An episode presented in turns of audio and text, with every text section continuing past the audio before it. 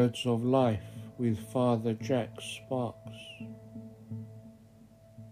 If you want to be free of the delusion and deception of the enemy, if you want to overcome him, take up this trustworthy weapon against him at once. Obey in actual deed the good thoughts and promptings sent by the Lord, calling you to repent. Do not allow yourself the slightest delay,